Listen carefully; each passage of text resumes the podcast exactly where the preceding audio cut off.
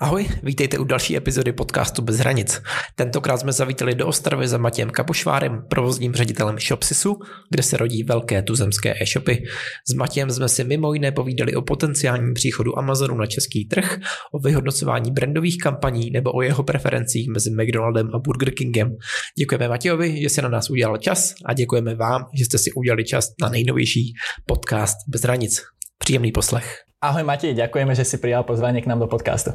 Ahoj, děkuji za pozvání do podcastu.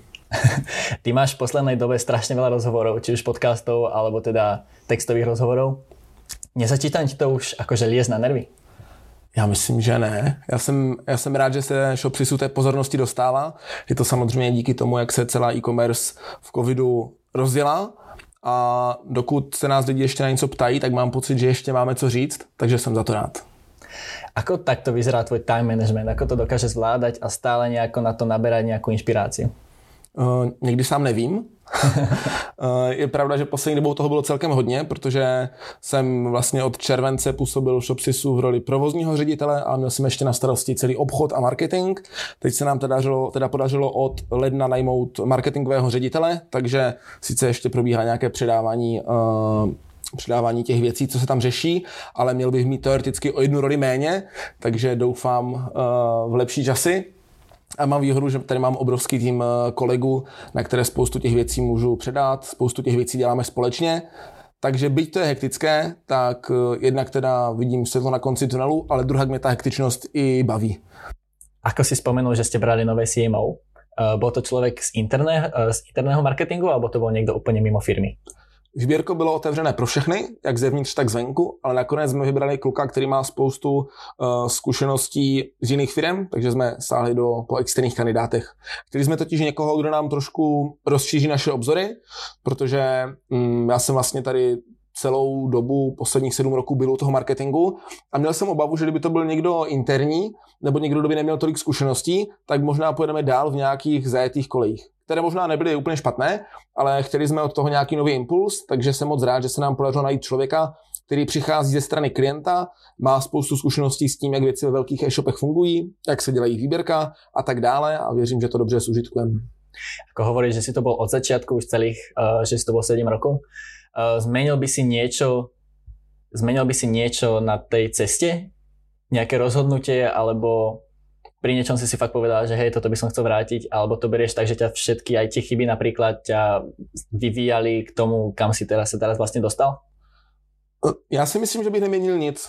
Ono to možná vypadá, že to celé bylo od začátku jako promyšlené, moje kariéra v Shopsisu, ale to začalo úplnou náhodou, když jsem vlastně s hodou náhod zorganizoval první shopcamp a potom nám Petr Svoboda nabídl možnost práce brigádně v marketingu v Shopsisu. Já jsem byl tehdy student kybernetiky a robotiky a o marketingu nebo e-commerce jsem nevěděl vůbec nic. A postupně to tak nějak eh, přicházelo, bobtnalo, bobtnalo, zvětšovaly se moje zodpovědnosti, ale když jsem tady nastupoval, tak jsem si určitě nemyslel, že tady dneska budu v takové pozici, v jaké tady jsem. Takže uh, jsem rád, že v jeden moment, kdy jsem se rozhodoval, co dál dělat, jestli zůstat v Shopsisu, anebo jestli jít uh, vyzkoušet něco nového, tak jsem vlastně rád, že jsem se rozhodl zůstat, protože si myslím, že kdybych uh, tehdy udělal to rozhodnutí jinak, tak uh, bych možná dneska nebyl tak spokojený, jako jsem. Uh-huh. Teraz, keď budem trošku filozofický, skúsme si predstaviť úplne nemysliteľnú situáciu, že by zrazu Shopsi skončil. Uh, čo by si spravil ako prvé? Nejdřív bych trošku poplakal, byl bych z toho smutný. Uh, doufám a věřím, že to nenastane. A mm, když se podíváme na tu pracovní rovinu té věci, tak uh, mě by poměrně lákalo se v tom e-commerce jít podívat na stranu toho klienta. Jít pracovat do nějakého většího nebo velkého e-shopu a vidět ty věci z druhé strany. Ty si sa v jednom rozhovore vyjadril, že postupom času v uh, veľké e-shopy keby pohltia malých hráčov. Uh, bereš to tak, alebo si myslíš, že ich buď odkúpia, alebo tie menšie e-shopy budú vlastne neživotaschopné? Já si myslím, že spíš budou neživota schopné. A myslím si, že pro ty velké e-shopy se ani moc finančně nevyplatí ty úplně malé odkupovat.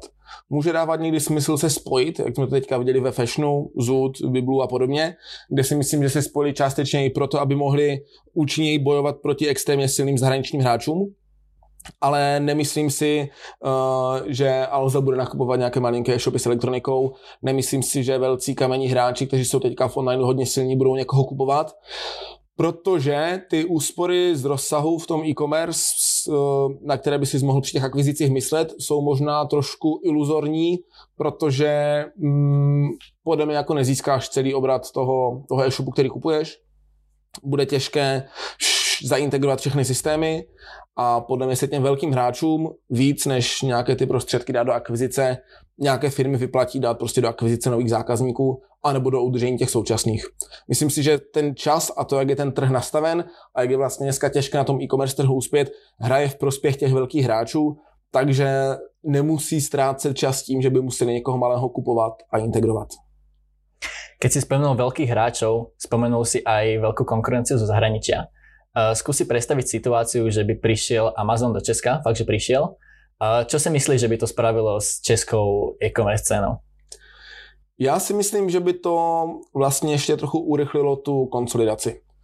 Že tak jako dneska 1% největších e-shopů dělá přes 90% obratu trhu, tak já si myslím, že by ještě více prořídly takové ty střední nezajímavé e-shopy, které často konkurují třeba jenom cenou, a nemají jinou přidanou hodnotu a že by spousta uh, e-shopů, které dneska vznikají na, na zelené louce, uh, začala svůj biznis tak, že by šli prodávat rovnou na ten Amazon.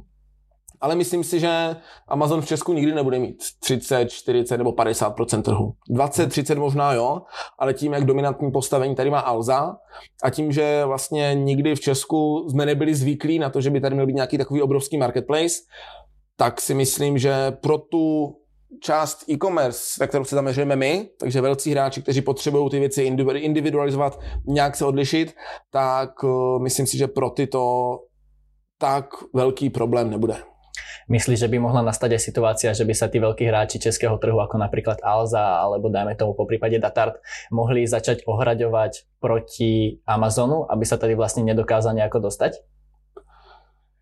Já si to nemyslím. Já si myslím, že ti největší, jak jsi zmínil, Alzu, Datart, tak jsou natolik dobří a sebevědomí, že si, uh, že si budou chtít ten zápas o zákazníka s Amazonem užít a budou uh, chtít soupeřit jako kvalitou služeb, péče a ne uh, nějakými soudy nebo takovými tahanicemi. Konec koncov sa skôr dávaš k tomu názoru, že by to v konečnom dôsledku mohlo, mohlo zlepšiť trh tady u nás? Já si myslím, že možná jo. Uh, I když těžko říct, protože když tady Amazon vstoupí, tak samozřejmě vstoupí s obrovským rozpočtem a bude si moct dovolit aspoň nějaký čas dělat věci, kteří ti ostatní velcí hráči nebudou schopni dělat, protože prostě nebudou ochotní pálit tolik peněz. Ale myslím si, že ani ten Amazon to nebude dělat věčně a že někam posune třeba díky svému Amazon Prime nějakou prostě úroveň služeb, která už v Česku je tak dost velká, takže si myslím, že nakonec toho budou koncoví zákazníci benefitovat určitě. Super. Teraz sa to trošku otočím na Shopsys. V komunikácii Shopsysu sa venujete viacej uh, brandovým kampaniám alebo produktovým kampaniám? Spíš brandovým. Uh, tím, na jak velké cílíme zákazníky a tím, jak ten nákupní proces je vlastně dlouhý, složitý, komplikovaný, tím, jak to rozhodnutí je drahé, tak uh, my potřebujeme hlavně, aspoň teda podle mě v té komunikaci, získat pozornost toho zákazníka, aby věděl, že Shopsys je tady a potom, jenom pro představu, náš obchodní cyklus trvá třeba půl roku až rok.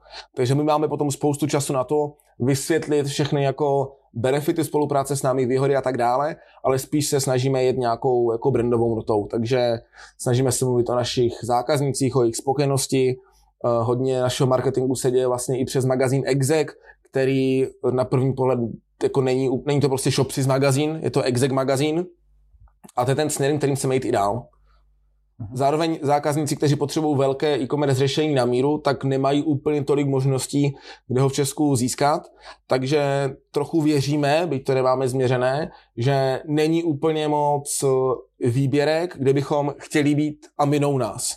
Čím nechci říkat, že nás zná každý a nechci tím říkat, že už marketingu nemáme co dělat, ale přece jenom ten český e-commerce píseček není tak malý, spoustu firm se zná, spoustu e-shopů se zná, i dodavatele podle mě dokážou objektivně říct zákazníkovi, koho by měl mít v tom výběrku, aspoň my to tak děláme.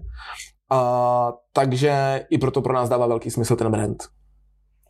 Takže pokud se viacej zameriavate na brand, Uh, moja ďalšia otázka by znela, uh, pokiaľ to teda není tajomstvo, ako to dokážete vyhodnocovať, lebo toto býva dosť veľká otázka marketingu a veľa ľudí s tým akože polemizuje a majú s tým problém. No tajemství to není a, a nedokážeme to.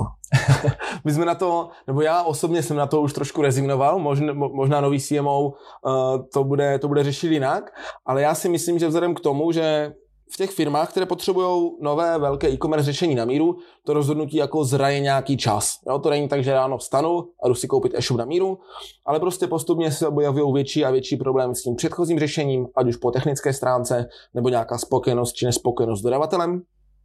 A tak postupně v těch firmách otvírají to téma, asi budeme potřebovat nový e-shop na míru, postupně se dělá nějaká rešerše toho trhu a postupně zraje to rozhodnutí. Takže já si myslím, že i kdybychom se všech zákazníků ptali, jak nám přesně řeknou, ve který moment slyšeli o Shopsisu poprvé, na kterém to bylo kanále, na které to bylo konferenci, který článek na našem blogu četli, tak podle mě vlastně nebudou schopni tohle to přesně říct. Jo. My víme, které věci nám principiálně fungují, nám funguje přednášet a být vidět na konferencích, nám hodně fungují doporučení od současných klientů, to je třeba tak jako třetina, eh, třetina poptávek a třetina projektů, které realizujeme, ale něco jako přesně doměřit, to si myslím, že v tom objemu nejde. Jo. My byť utočíme na nějaký 100 milionový obrat, tak ročně vyhrajeme třeba tři nebo čtyři zakázky. Jo. A jak říkám, jsou to jednání, které trvají někdy i dva roky. Mhm. Teď jsme jednu hezkou zakázku podepsali fakt po dvouletém jednání a nemyslím si, že někdo na jejich straně si pamatuje, co byl ten první kontakt. Uh, prechádzalo to jednanie vlastne z ich iniciatívy, alebo to bola vaša iniciatíva, že im vlastne nejaký váš obchodný tým zavolal, alebo takto? U nás to v drtivé většině případů, a to je třeba 99%, je vždycky iniciativa ze strany toho klienta. Hmm. Jo, my na ten skoro 100 milionový obrat máme jednoho salesáka a to není nikdo, kdo by tady seděl a aktivně volal do firm, dobrý den, chcete nový e-shop. My jsme v tom salesu hodně závislí jednak na těch doporučeních a potom na tom, že ti zákazníci nás sami osloví. Ako si spomenul, že tady vaša konkurencia je, aj keď není úplně veľká. Aká je vaša hlavná výhoda voči tej konkurencii? Já nevím, kolik času máme. Všetok na světě. uh, já si myslím, že jednou z našich hlavních výhod je otevřenost. My jsme někdy kolem roku 2016 dali k dispozici ShopSys Framework, technologii, na které my stavíme e-shopy, uh, tak jsme ji otevřeli světu. Každý, včetně naší konkurence, si mohl stáhnout její zdrojové kódy a začít na tom programovat. Jenom v rychlosti odbočím, proč jsme to udělali. V Česku je přes 200 agentur, které staví e-shopy na míru a 80% z nich má na to nějakou vlastní platformu. Což nedává smysl, protože každý z nich musí investovat, nebo měl by investovat, otázka, kdo si může dovolit to dělat, ale měl by investovat do rozvoje té platformy, aby byla technologicky up to date, a tak dále. A my jsme viděli, že nedává smysl, aby to 80% z těch 200 a něco uh, agentur dělalo, a řekli jsme, ale pojďme to dělat společně, uh, budou se nějakým způsobem konsolidovat náklady na vývoj té platformy a těm agenturám zbyde více času na peči o klienta a na zlepšování komfortu pro ty konečné nakupující. No a díky tomu, že ta naše platforma je otevřená, tak naši zákazníci mají výhodu v tom, že se vlastně nestávají potenciálně uh, rukojmím pouze ShopSisu. Ono se často děje u velkých IT zakázek, a nemusí to být jenom e-shopy na míru, že uh, nějaká firma postaví systém na míru, třeba e-shop, a potom se s tou firmou něco může stát. Třeba jí odejdou klíčoví lidé, nebo získá nového velkého zákazníka a už nemá čas na toho předchozího. Ale vzhledem k tomu, že ten systém je postavený na míru a na technologiích, které zná jenom ta agentura, tak je extrémně těžké pro toho zákazníka uh, třeba s tím e-shopem přejít jinam a nechat někoho jiného pečovat o tu technologii. Tohle my, my se právě snažíme bořit tím, že ta eh, platforma je otevřená, že existuje ekosystém i dalších agentur, které s tím eh, ShopSys frameworkem pracují a zároveň, že taky umožňujeme klientům, aby ten e-shop vyvíjeli s námi. Často ti velcí hráči by, nebo ti největší hráči mají své in-house týmy, své vlastní vývojáře, staví si to na nějakém vlastním systému. Mít vlastní tým, to je něco, co by podle mě chtěl každý větší e-shop. Přináší to velkou flexibilitu v tom, jak rychle můžu reagovat na nějaké problémy, jak rychle můžu přidávat nové funkce a tak dále. Na druhou stranu to jsou obrovské náklady, protože jednak musím ty IT odborníky najít, už to je dneska obrovský problém, musím si je udržet. Navíc ITáci chcou pracovat ve firmě, kde je hodně dalších ITáků, aby se mohli učit, rozvíjet. A to se mi, když jsem primárně prodejce, dělal vlastně špatně. Takže my jsme viděli velkou poptávku u těch velkých firm, že by chtěli mít své vlastní uh, týmy programátorské, ale zároveň jsme viděli, že hodně těžké pro ně ty týmy poskládat. Navíc, když se staví nový velký e-shop na té úrovni, které děláme třeba my, tak na tom pracuje klidně i 6, 8, 10 vývojářů na jedno. Ale potom spuštění pro nějaký další rozvoj a péči už typicky těch programátorů stačí mít, třeba dva nebo tři. Takže kdyby si ten velký e-shop chtěl stavět novou e-commerce platformu sám, nový e-shop sám, tak buď po tom jejím postavení bude mít navíc pět programátorů, anebo ten e-shop nebude stavět 6 měsíců nebo 8 měsíců, ale rok a půl nebo dva roky.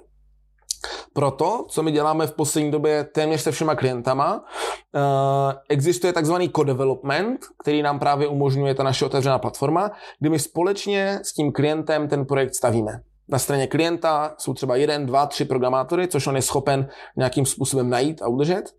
My k tomu dodáme dalších třeba pět, šest programátorů, celé vedení toho projektu, ty zkušenosti s tím, jak se velké projekty staví. Naopak programátoři klienta zase znají toho klienta, znají jejich vnitřní procesy a tak dále. A takovou spolupráci a symbiozou vlastně ten projekt vzniká.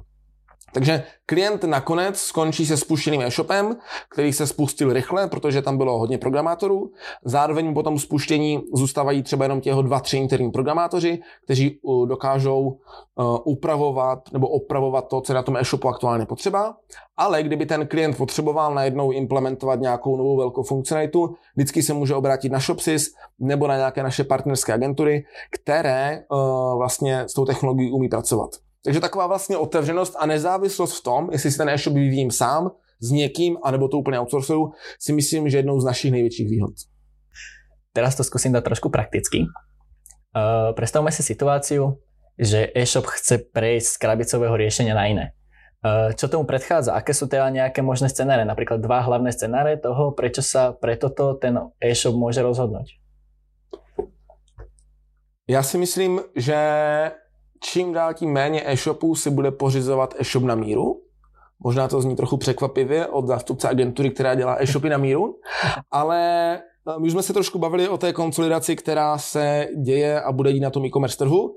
A ti hráči uprostřed toho spektra, ti střední a menší, to mají vlastně strašně těžké, protože oni by na jednu stranu potřebovali se nějakým způsobem odlišit, třeba i tím e-shopem na míru, nějakýma speciálníma funkcema. Potřebovali by mít tak eh, velké investice do brandu, jako mají ti největší hráči, aby jim mohli konkurovat a nemuseli jim konkurovat jenom cenou. Ale tím, že nejsou tak velcí, nemají takové úspory z rozsahu, takovou znalost toho brandu, tak se jim vlastně strašně špatně těm velkým hráčům konkuruje. Takže tohle se potom promítá i do toho trhu e-shopu na míru, kde když si představíme, tak ty nejmenší e-shopy dneska vždycky začínají nějakém krabicovém, šablonovém řešení na pronájem klidně za pár stovek měsíčně. A tím, jak roste popularita těchto z těch řešení, tak mají čím dál tím více funkcí a tím pádem jsou schopny pokryt čím dál tím více požadavků e-shopu. Takže třeba před pěti nebo deseti lety ty e-shopy z těch krabicových řešení vyrostly poměrně brzo. Dneska, díky tomu, jak se celý ten segment těch šablonových e-shopů uh, rozrostl a jak vyspěl, tak ty malé e-shopy tam vlastně dokážou vydržet déle. Jo. Zároveň, když se teďka podíváme na opačnou stranu spektra těch e-shopů, na ty největší hráče, tak ty čím dál tím častěji sahají právě k nějakému in-house vývoji nebo co-developmentu, takže těch e-shopů na míru vlastně potřebují taky méně.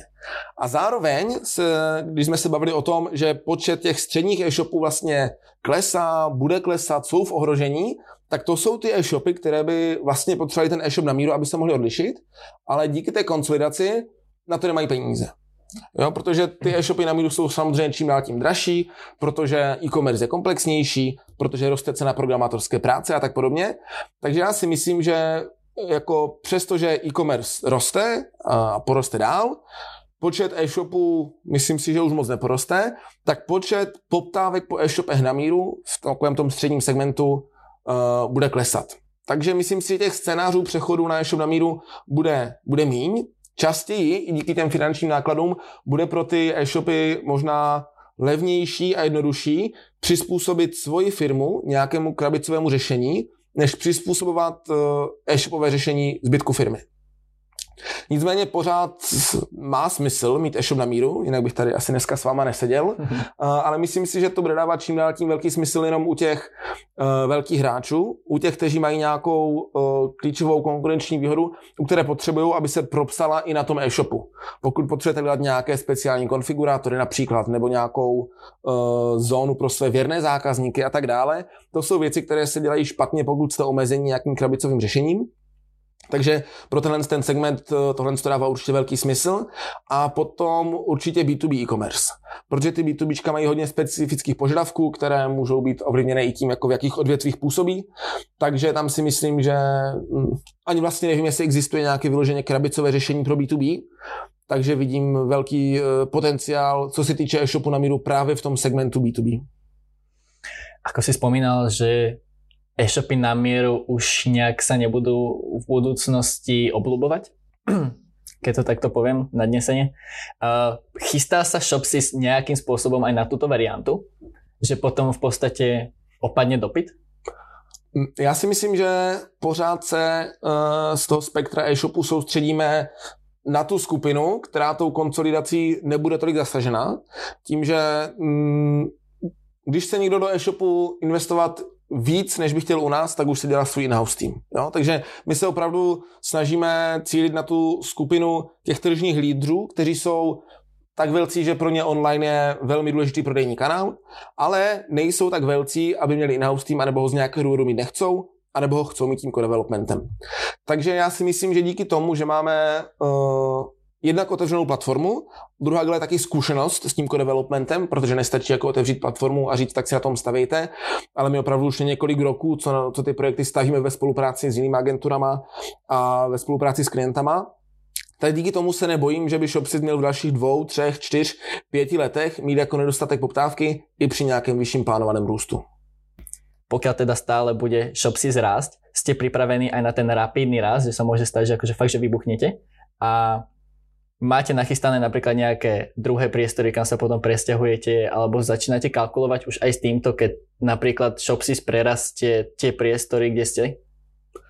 Já začnu tou druhou půlkou otázky. My jsme s covidem přešli na režim práce Work from Anywhere, takže naše kanceláře by vlastně teďka mohli přivítat více nových lidí, protože spoustu kolegů pracuje z domu, někteří ze zahraničí a my nemáme žádné kvóty na to, jestli má být člověk v kanclu aspoň jednou týdně, jednou měsíčně, dvakrát týdně. Každý, ať si pracuje odkudkoliv. Takže toho druhého se nebojím. Nám se ten způsob práce Work from Anywhere osvědčil. Uh, neklesla nám efektivita, neklesla nám spokojenost zaměstnanců, neklesla nám spokojenost klientů.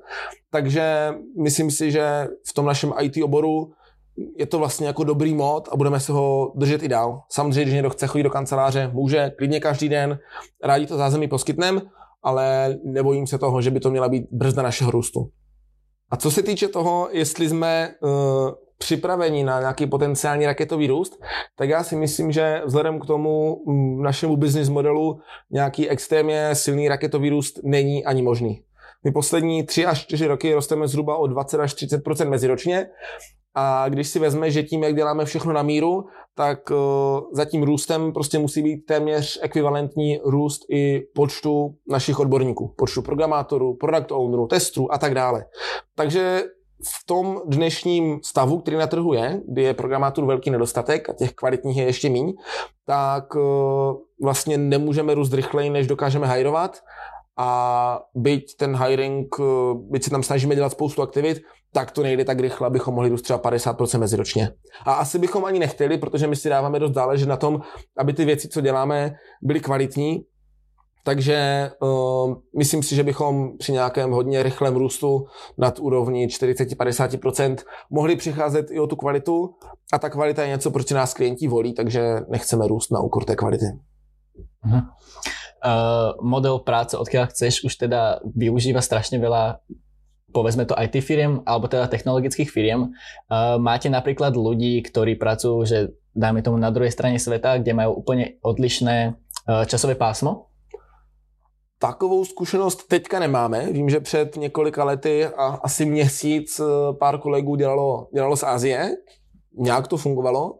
Teďka máme kolegy rozdeseté hlavně po Česku, po Slovensku, vím, že se jeden kolega chystá na měsíc do Španělska eh, a je pravda, že hlavně při stavbě těch velkých e-shopů je to hodně o nějaké spolupráci, takže si dokážu představit, že kdyby každý byl úplně v jiném časovém pásmu a nebyli bychom si schopni spojit se, domluvit se, skoordinovat se, že by to mohl být trochu problém.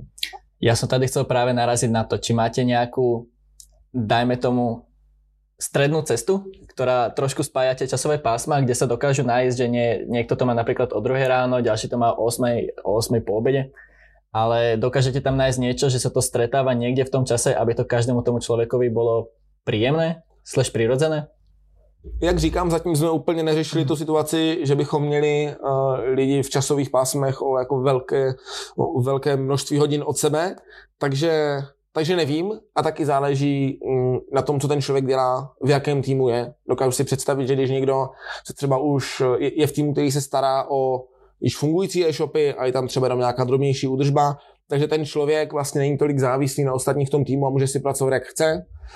Zatímco kdyby Salesák chtěl prodávat něco jako a u toho být na Havaji, tak by se asi tady potenciálním zákazníkům nelíbilo, že si s ním mají volat v 6 ráno. Takže uh, hodně záleží na tom, v jakém ten člověk je týmu a myslím, že bychom to dokázali určitě nějak vyřešit.